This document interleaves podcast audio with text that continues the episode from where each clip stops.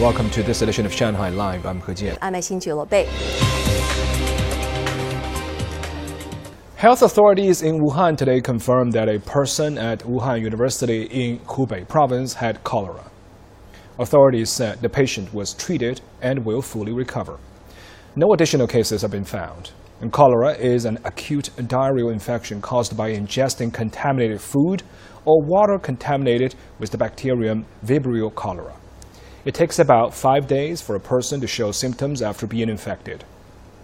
Cholera is treatable but can be life threatening in severe cases without prompt medical attention. China had five cholera cases last year with no deaths, according to the CDC. Shanghai ranked third in an international shipping center index report for the third year in a row, with the gap narrowing on its rivals.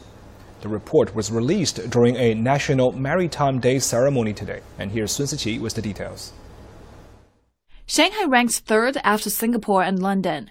Hong Kong, Dubai, Rotterdam, Hamburg, New York, New Jersey, Athens, Piraeus in Greece, and Zhoushan in Ningbo ranked 4th to 10th. The Xinhua Baltic International Shipping Center Development Index assesses three primary indicators port infrastructure, shipping services, and general environment, along with 16 secondary indicators.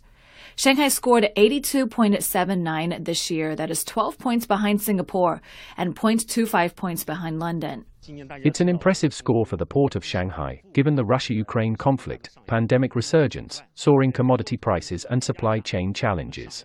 Shanghai has become more open and introduced ways to reduce carbon emissions.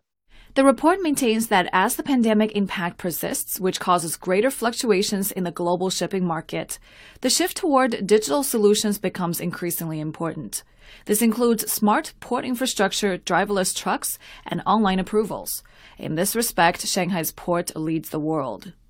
Shanghai has maintained steady growth in the ranking in the past nine years its total handling volume, overall shipping service system and external environment have contributed to the improvement. A successful shipping center provides everything an international shipping company can need, and that's an essential part of being a successful global metropolis.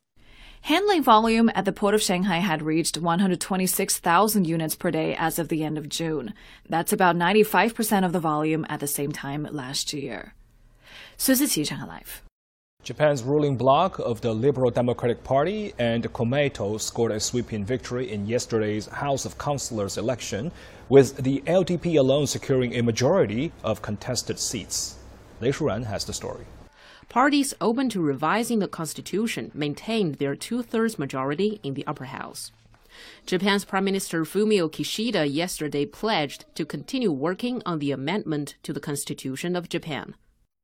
Eh, I will inheriting Abe's legacy, especially issues surrounding abduction and the constitutional amendments to which he put so much of his effort into.